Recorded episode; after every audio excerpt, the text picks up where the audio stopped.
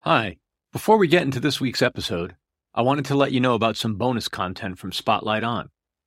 Head over to spotlightonpodcast.com slash blog and check out bonus tracks, the official blog of this podcast.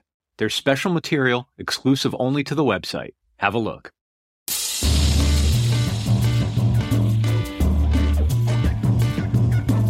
Hello and welcome to Spotlight On, presented by Osiris Media. I'm your host, Lawrence Peryer. Today, the spotlight shines on Monika Herzig, whose career as a jazz pianist and composer spans three decades and dozens of releases. Monika joins us to talk about the release of a reimagined set of Joni Mitchell's music, which she arranged and contains vocals interpreted by her late friend, award winning vocalist Janiece Jaffe. To quote from the liner notes, quote, this album is first and foremost about relationships between Janiece and Monika, between the stretch of time that gave rise to Joni's songs and the ones we're living through now, and most of all, between Janiece and these lyrics. End quote. Visit bothsidesofjoni.com for more about this fearless and inventive album, and then enjoy my talk with Monika Herzig.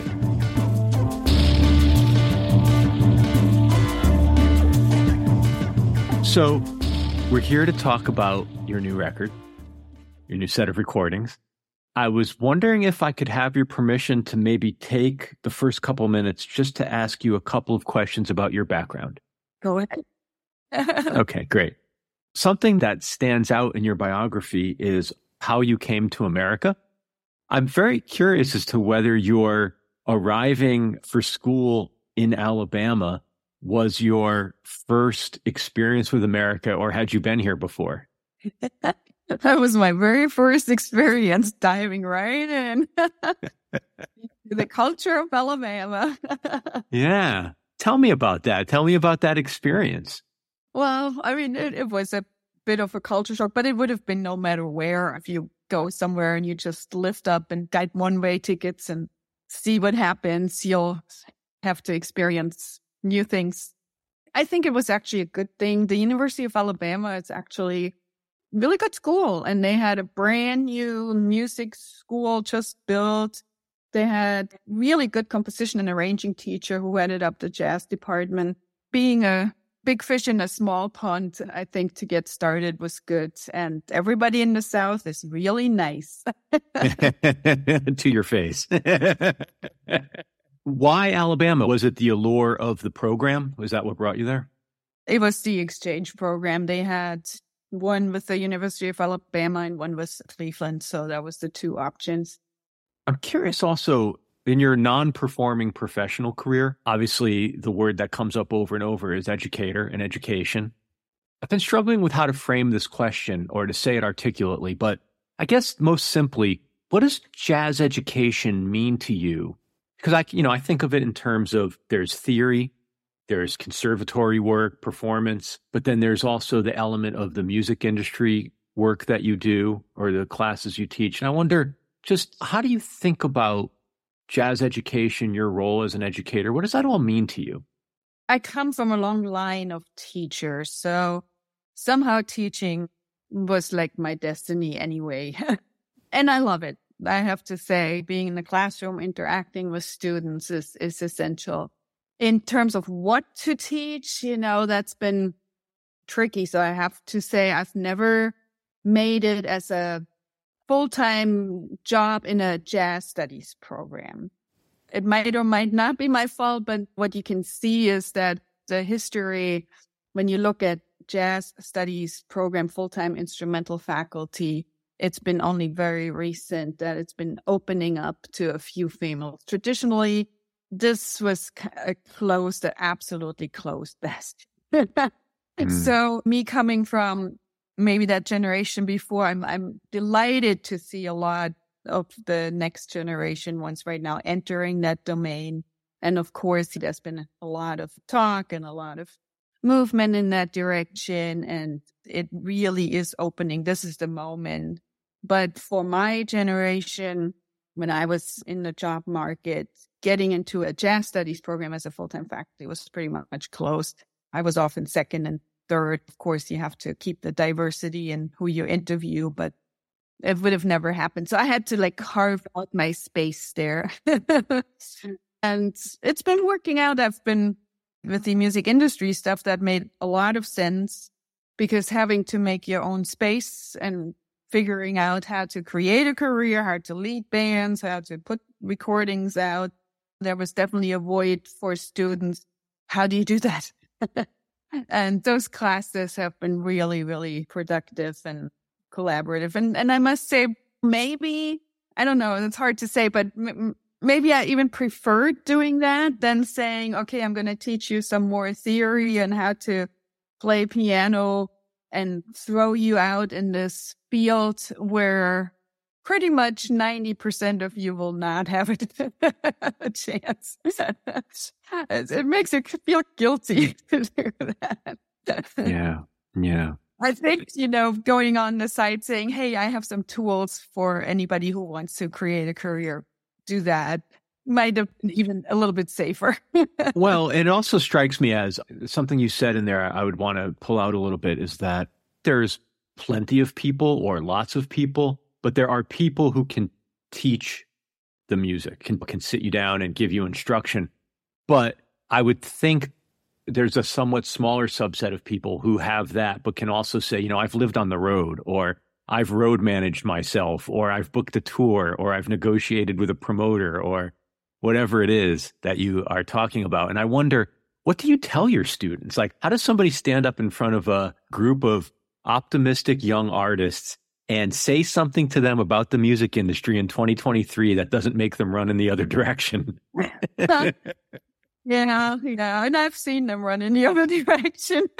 I mean, one thing to make clear from the very beginning saying, okay, if you don't wholeheartedly want to do this and you can't see any other way to create your life, go do it. But if you see other options, go do something else because it's way too hard if it's not the only thing you can imagine. If there's other things you can imagine spending your life with, it'll be a much easier life. But if that's what drives you and if that's where you want to go, there are definitely ways, you know, the dedication is number one.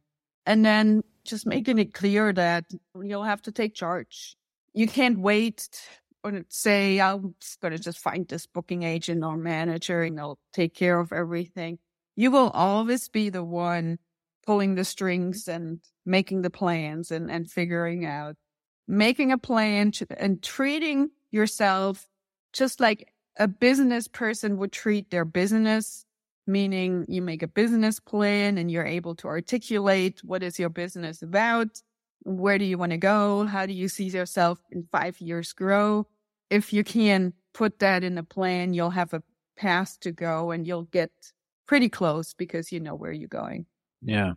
I think there's one other aspect of your work that you alluded to that I would maybe like to use as a springboard into a discussion of the Joni Mitchell album, which is your work around gender.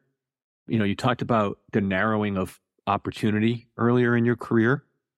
Can you talk about the importance of your own work and your own position as somebody who is trying to create space and create opportunity, create collaborative possibilities within your gender, and how you have seen, if you've seen, the broader support for you and for women change in the course of your own career.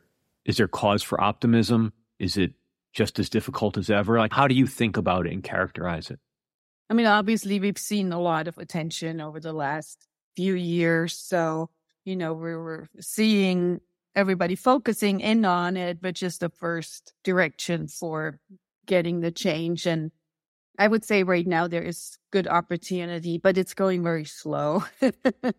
so we can't lean back yet and say, hey, we've made it.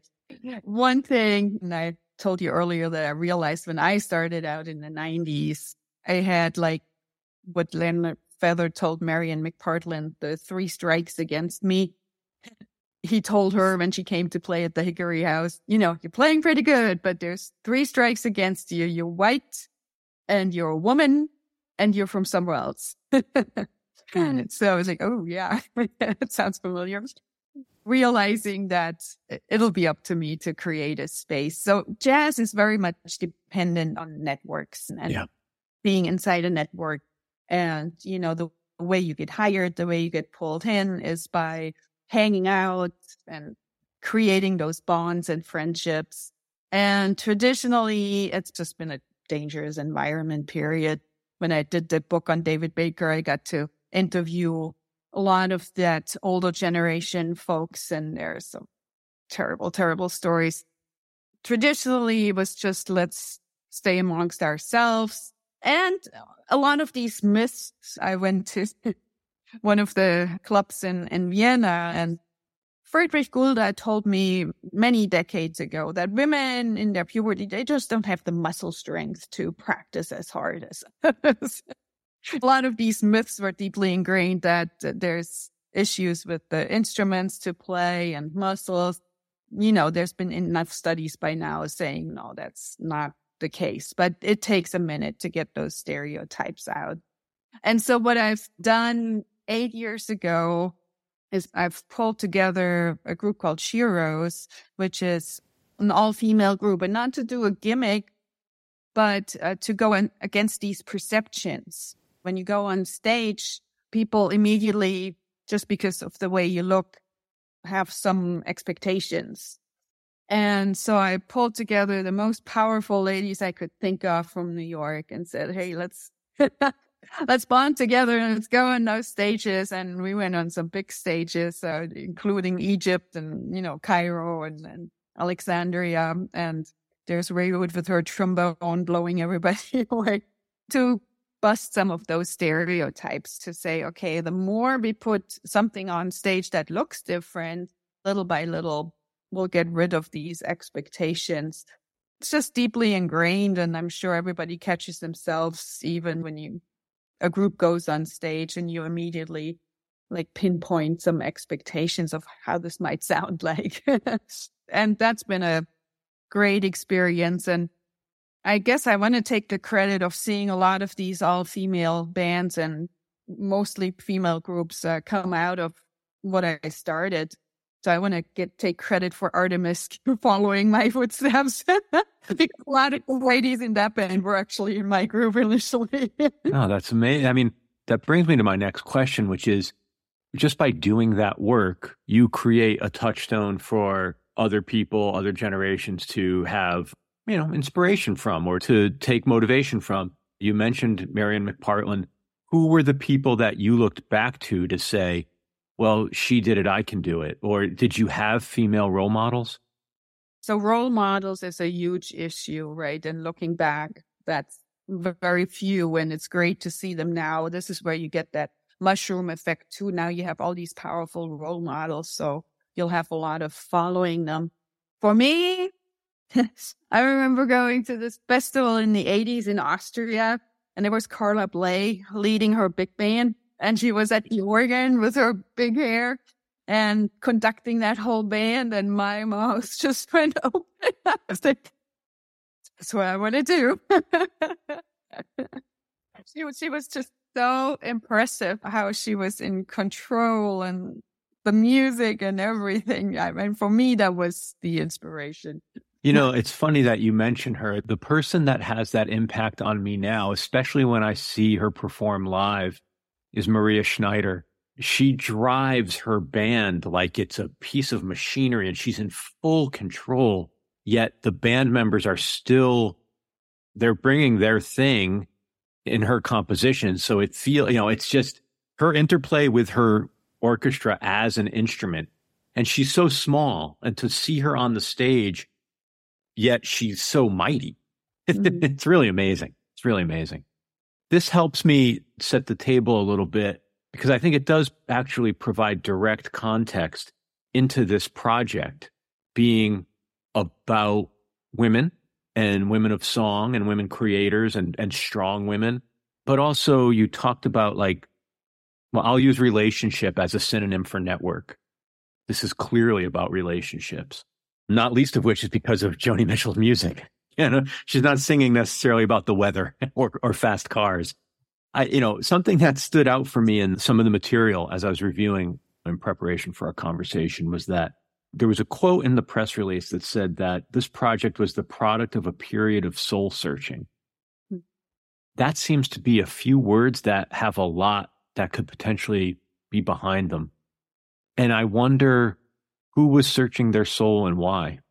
Well, it was the summer of 2020, you know, what can you say? we yeah. were we were all wondering what's even our future? Are we going to play again? Should we go somewhere else? And this project, you know, I want to credit the idea and the initiative to my friend Janiece Jaffe because she was the one who came to me one morning or called me at that time and said, I was listening with my son last night to this Joni Mitchell recording that I initially in the 70s took with me to Paris.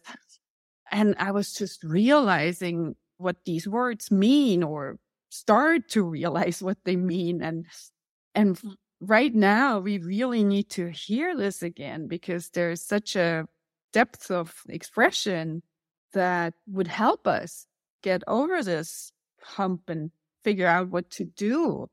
And so I want to dig out these songs and these words again. And you have to help me put them in, in, in jazz versions so we can hear them again and we can listen, you know, otherwise we can't forget about this is what we need right now. So that's the soul searching.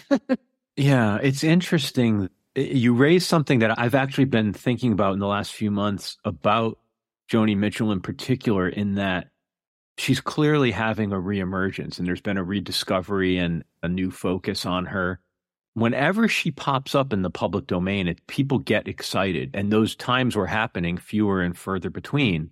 But now there seems to be a bit of a moment. It's just so interesting that that your project's genesis was during that time because I, I've wondered, is there a connection between our attraction to her and what we've all just gone through. Like those of us who knew about her and were familiar with her music or maybe came across her music. Like there's something resonant about this point in time and Joni Mitchell that I can't quite I can't quite see my way through, but I know there's something there. And does can you speak to that at all? Am I crazy? no, you're not crazy. I mean, she has such a instinct and such a distinct way of pinpointing what humanity is all about and what living and relationships is all about and even patriarchy and structures. Such a real gift in putting this into words, you know, and very few people have that. Just like in Sweet Bird, when she describes how time fleets and we can't hang on to time, it'll just go away and there's nothing we can hang on to. It, it doesn't work. Or with both sides now saying, you know, and all let's go from both directions. Hmm. you can go from up and down and and all these ways. So she she has a way of describing to us how humanity interacts and how we function that helps us understand and in, in images and that's the responsibility of art you know artists don't make something up to share but they look at humanity they look around and it's like a mirror and they say this is what i see what do you think and with her real intricate observations, this was the time where we were struggling to think, what, what are we actually about? What is this relationship thing? How are we in relationship to each other, to the universe, to nature? And there was a lot of mirrors and showing us, hey, think about this option or this option or this option. yeah. Were you immersed in her music prior to this project, or did Janiece bring this to you?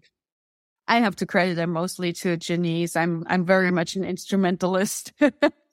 of course, we're all aware, and especially her jazz collaborations were something. But really going deep into it, that was Janiece. And she was the one who picked all the songs and brought them to me and said, let's do this one, let's do this one, let's do this one. But of course, you know, once she brings it, then I'll dig in because arranging, I didn't want to just push some fancy chords on top and make it sound jazzy, but this is really something where you have to look at what does this mean? What is she saying? And what kind of musical elements can I use to make the expression stronger? That's my role, not showing off all the tools that I have. We'll be back with more Spotlight On, presented by Osiris Media after this break. And now, back to Spotlight On. I want to ask you some more about Janiece, but while we're on the topic of the compositions, can you talk a little bit about what was your process of discovery? Meaning, where did you find yourself surprised by the compositional structures or her use of phrasings, or you know, what emerged for you as you dug into these arrangements? Obviously, the way she uses her musical language is very unconventional. For one thing, because of her polio, you're finding different chords. And the second thing, because music really is just part of underscoring the word. So there's two extra bars here and one extra here, and then it goes somewhere else. I had to be really careful with structures to figure out, okay, where, where do we leave those one or two extra bars or where that might they just be an accident and it makes sense to put it in a regular structure. Some of those revelations and then with the harmonies too. And some of the things are a little bit dated. You can hear, okay, there's a 70s, 80s approach of the types of harmonies, like in um, Help Me. It was definitely early, smooth fusion, jazz, this arrangement. And you have to go, that needs to be brought into contemporary times. How can we like take the dating part away too? yeah, that's really interesting. I, I, it's funny yes, that song in particular that there has always been an element that you articulated for me finally that there was some the word that's coming to mind is deficiency and it's an awful word to use in this context but there was always something about that song that that did feel a little dated and i could never put my finger on it because it's not particularly a dated production or anything like that but it's actually the arrangement or the, act, the actual composition. That's funny. What was the relationship history with Janiece? Did you meet at Indiana U or like tell me about your, your travel with Janiece? Janiece was one of my longest friends. So when I got to IU in 91, I think it was during the first week, we ran into each other and she started at that time. So I started my doctorate then and she came in as a 30 something undergraduate student. She had decided after having four kids and running a preschool that she finally wanted to pursue her dream of being a jazz singer. And David Baker had invited her and gave her a scholarship, said, if you want to do this, I'll help you. Wow. And so her youngest kid was two at the time, I think, or not even two. and they were all really close together. I met her. She needed an accompanist for her voice lesson. and so I went with her and I played with her and she had these lessons with this classical opera singer. He was a very conservative conservatory and they didn't really have anybody teaching jazz or that direction. So her two year old was crawling in the corner with the diapers on. And this opera singer was trying to figure out what to do with Janiece, who wanted to study jazz. And then she finally said, What? Why don't you just sing Twisted? You do that so well. Go ahead. I did the version of Twisted, and the said that was very nice. but from the beginning on, we realized, you know, we have to find our spots here. And we've been collaborating all these years up to now a lot on just playing together and doing projects together. We had a jazz in the schools program where we would go to elementary schools. Bloomington is the space where Hoagy Carmichael was born and that whole history in Cole Porter's. And then you have the Indiana Avenue. So we would um, put some hats on. I'd be Hoagy and she's Bix. And we'll meet on the IU campus and talk about playing for the dance tonight and going to the Gennett studios to do a recording of Stardust. And you could do anything with her. She would be game. That's beautiful. Since you brought it up, could you tell us a little bit about Bloomington's place I would say in jazz, but maybe more broadly the American songbook? Like what what is Bloomington's either contribution or where does it sit? Yeah, it's interesting. We always have these localities. Yeah. There's, for some reason, this myth, well, jazz started in New Orleans and somehow it hopped up to Chicago and then went over to New York. All these localities had their very special history and contribution. Bloomington, Indianapolis area is really interesting because early on, you had Hoagy Carmichael, who was writing songs. He loved Bix Beiderbecke. So Bix always came and they would, Hoagy would get him some gigs. And then Bix was the one who said, Hoagy, come with me to the Gennett Studios. So Richmond, Indiana was the Gennett Studios and the very first jazz recordings were done there. Jelly Roll Morton would come up and King Oliver would come down because there's the Chicago Railroad. So getting in Indiana from the south to the north, it was the crossroads of America, which is still on sign. So the very first jazz recordings, King Oliver, Charlie, are, are right from the Gennett Studios, who are celebrating their, I think, the 100th anniversary this year. Bix took Hoagy over there and helped him make the first recordings of Stardust and his Wabash Blues and some of these things. And then a few years later, you had Indiana Avenue develop, which is around the Walker Theater.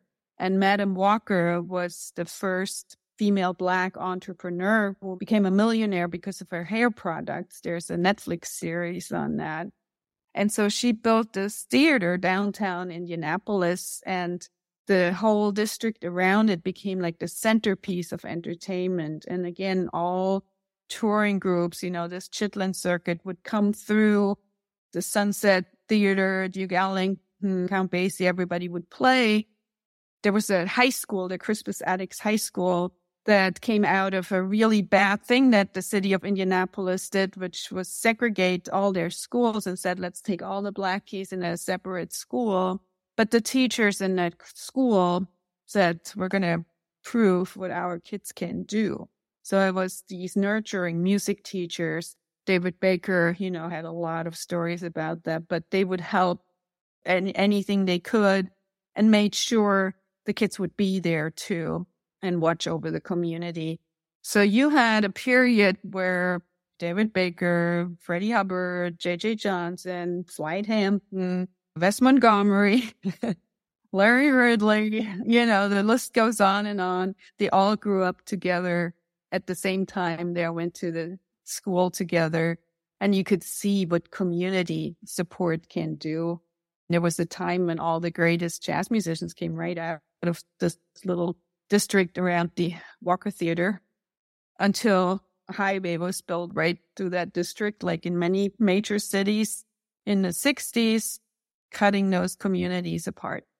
It's like a story we hear over and over. It was like a, a template that just worked its way across the country and literally cut those communities off. It's incredible. Yeah, it's hard to get. I forgot about JJ Johnson. I, I'm a very big McCoy Tyner fan, and they made a couple of records together that I absolutely love. I wanted to ask you a little bit more about Janiece, if I may. Something that stands out in her biography is that it seems like, and I apologize if I'm overlaying this impression. Please disavow me but there seems to have been like a real like searching aspect to her. Like you mentioned having children and then going back to school and pursuing her dream and then pursuing Reiki. It, I don't know how to characterize it. I guess I would ask you, was it a curiosity? Was it a restlessness? What was her essence? Absolute curiosity and fearlessness, I would call it actually. She was very small and she had diabetes from birth. I mean, she had overcome so many things. Her first husband was an alcoholic. She had two kids from them and she ended up with three husbands. I mean, she absolutely fearless and this curiosity. And we kind of attributed, we're, we're both Geminis. She was born on June 9th, which is Cole Porter's birthday. I was born on June 12th, which is Chick Corea's and Geri Allen's birthday. And there's a lot of great minds, Miles Davis, and it's a great period. So we always attributed our curiosity to our sign. So we started having these Gemini parties every year. we have lots of friends. But I, I would really call it fearless. And she was a Buddhist and she would chant every day and being connected to your environment, listening to vibrations on a deeper level. I'm, that's something I'm not good at, but she was so good. She would talk to trees or she would sit there, meditate and tell me which things are aligning right now. And if she had a dream or a plan, I remember we went to this concert and Chick Corea was playing and Jack DeJohnette and Bobby McFerrin. They did this improvisation. And afterwards, we were there and she said, let's go backstage. I was like, I don't know. You can't just do that. Ah, let's just go. She would just go and I would follow her and she would go right in the dressing room and talk to Bobby McFerrin because she did some cans and there was Chick Corea. We had the best chat and nothing would ever stop her. You know? That's amazing. I think the fearlessness is actually on display in some of these vocal arrangements. Mm because the easy thing to do would be to just not interfere with what Joni Mitchell did. I mean, that, I would think that actually would be the easiest thing to do. But she doesn't do that. There's definitely uh, her own interpretations. And I would think that that's pretty scary to, to take on a canon like that, with especially with a performer who has such a distinct vocal instrument. I mean, mm-hmm. Joni Mitchell's voice is it, it is what it is. It's quite unique. And so that does strike me as an element of fearlessness. Oh, absolutely. And then Joni's voice is this high bell like voice. And then Janiece was more this lower seasoned jazz voice. I think the best you can hear it on display is maybe in Don't Interrupt the Sorrow, where she really digs in and, and shows her fearlessness and her you know, I'm standing up against patriarchy and whatever you say, there it comes out the best. So I would suggest just listen to Don't Interrupt the Sorrow and see how she takes it on and makes the words her own and displays who she is. I'd love to ask maybe a, just one or two process questions about making the album. You mentioned that Janiece basically chose the repertoire and said, I'd like to do these songs. Did you then go away and work on instrumental arrangement and she worked on vocal arrangement and then you got back together? Like, was there collaboration on that part or did you, like, how did that come together? So she would pick a song. I usually fiddle around on the piano and come up with ideas and then I'll make a framework on Monday nights, I always happen to drive south. I had this regular piano gig at this resort and it takes me right by her house. So, so I would drive a little earlier and, and stop for an hour and we'll go in the barn because, you know, it was still COVID times. so I'll bring what I have. Here's what I'm thinking. And she would fit the words on top and see how it makes sense, you know, and sometimes we'll have to adjust and it's just when you're an instrumentalist, sometimes you do something where the words can just not fit in a manner that makes sense. So she'll let me know. I adjusted it. And so little by little, we just worked out more and more details on, on everything. But yeah, it's, that was usually the process in the barn. did you end up writing out arrangements and charts or? I did. yeah, you did. Yeah.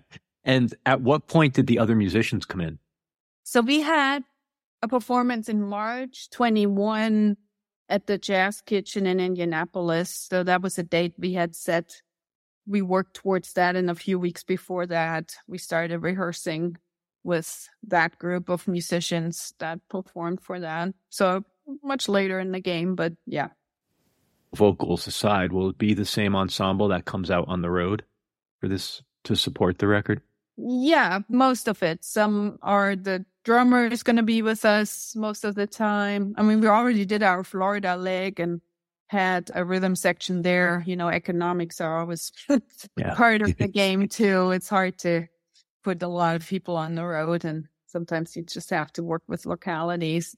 So the drummer is mostly coming with us. the sax player. He's doing one show, the Jazz Kitchen show with us. So my husband's to do the guitar part. He plays bass on one of the tunes there. So he's taking it on guitar. And then, of course, we lost Janiece in November. So Alexis Cole is taking the vocal parts. And I have to say, she's absolutely wonderful. The first few gigs we did, it was such a delight. she's so into it and such a great performer. Yeah. I'm curious about, if you don't mind me asking, how did you go about filling the vocal role? Was it just, oh, Alexis Cole, or did you go through a process? And that would be my first question. And my second question is, what about the vocal arrangements? Is the live show honoring the arrangements that Janiece did, or is this yet another take on the songbook? How did that evolve? So we're doing exactly the arrangements. We even have one tune where we'll start out with the recording and then morph into the tune just to acknowledge Janiece and her voice and channel her. And we added a few things that Alexis brought in. We added Woodstock, which is really fun. How I found her was more out of shock reaction. You know, when we got the call was November 23rd that Janiece didn't, hadn't made it to her heart surgery. I had the whole release tour already lined up in April and was like, okay, either just cancel everything and forget about this album or the opposite now double up the efforts and make it known and and the kids pretty much pretty quickly let me know that they really want to get this out and make it the legacy Alexis popped into my mind because she has this uh, website, jazzvoice.com. And I thought if some person knows a lot of vocalists, then she is the one. And I was just, I just contacted her, said, listen to this. What do you think? Do you have any recommendations? And she listened and she said, oh, I love Joni Mitchell. Are you asking me? I was like, I'm, I'm, I'd, I'd love to ask you if you're interested. Said, I'd love to do it. And, you know, and that was fate. yeah. Are you able at this point in time to see ahead to your next project? Like, how, how do you generally work? Are you very linear or do you have multiple projects in parallel? And what are you thinking next? I have a few in the can that I'm trying to get out. We did one on impressionistic paintings last oh. I'm trying to figure out a format because, you know, now you have paintings and the sketches and the way we interpreted it and putting it on a CD doesn't make sense. So I want to come up with some format where you see pictures and you immerse yourself and I need to get some money for that.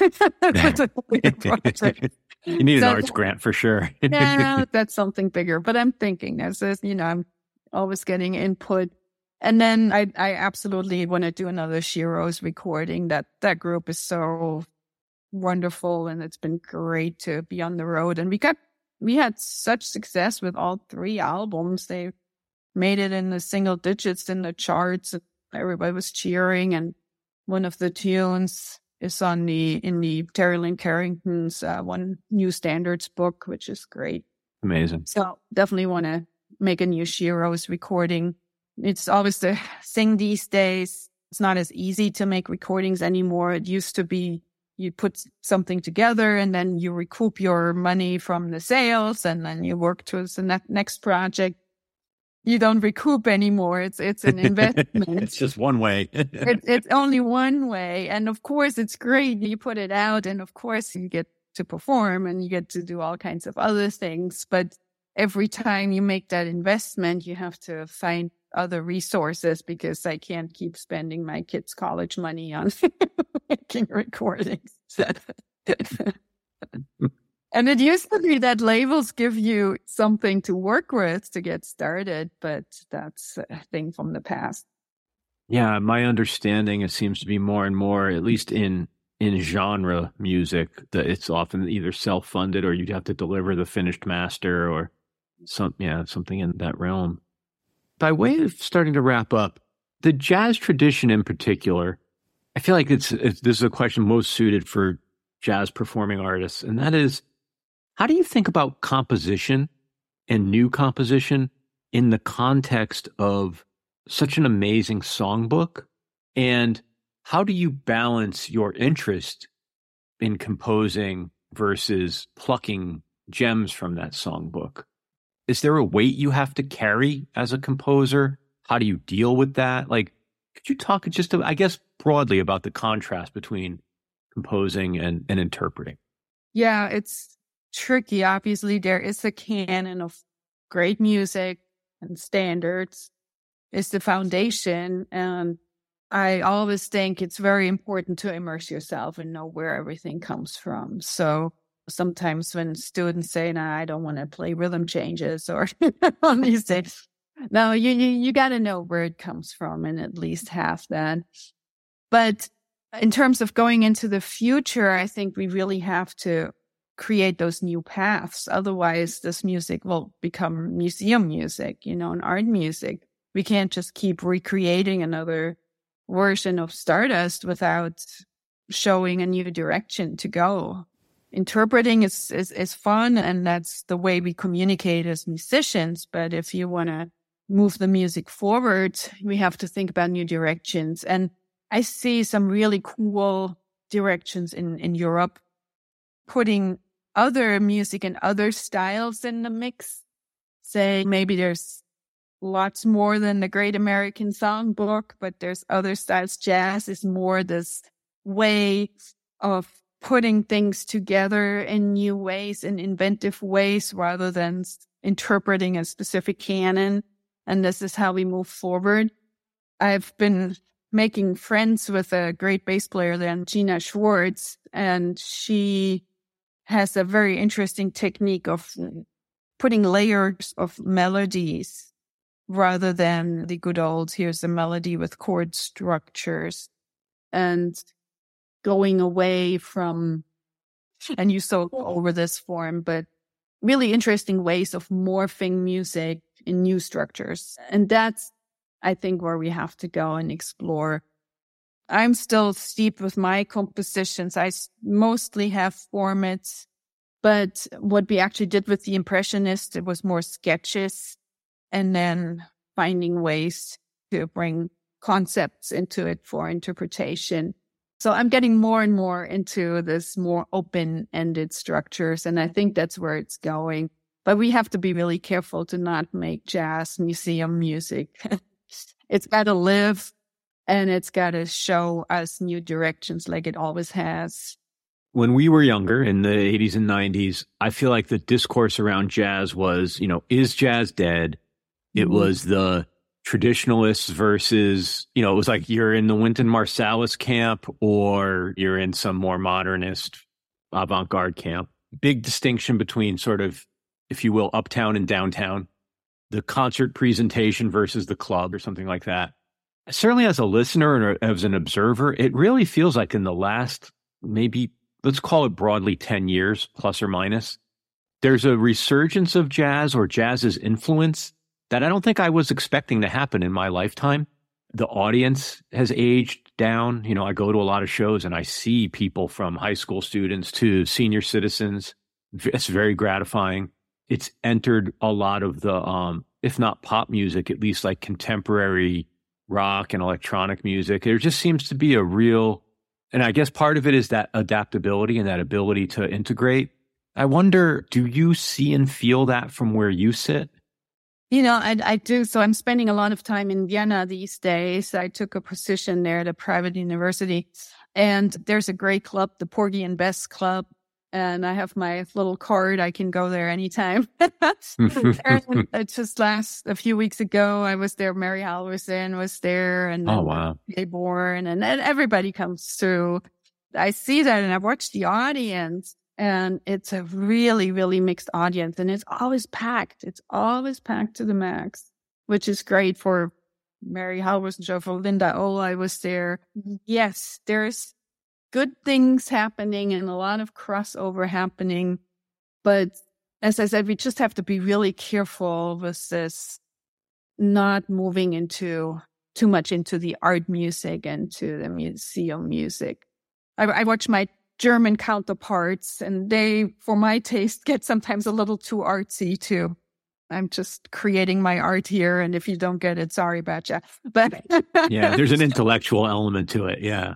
Yeah. Yeah. It's, it still comes out of, of entertainment. It's a living and breathing music. And it's a way, it's a music that communicates and is in the moment. And you have to bring in everybody there in that's in the moment, not just a smaller circle. You have a whole circle.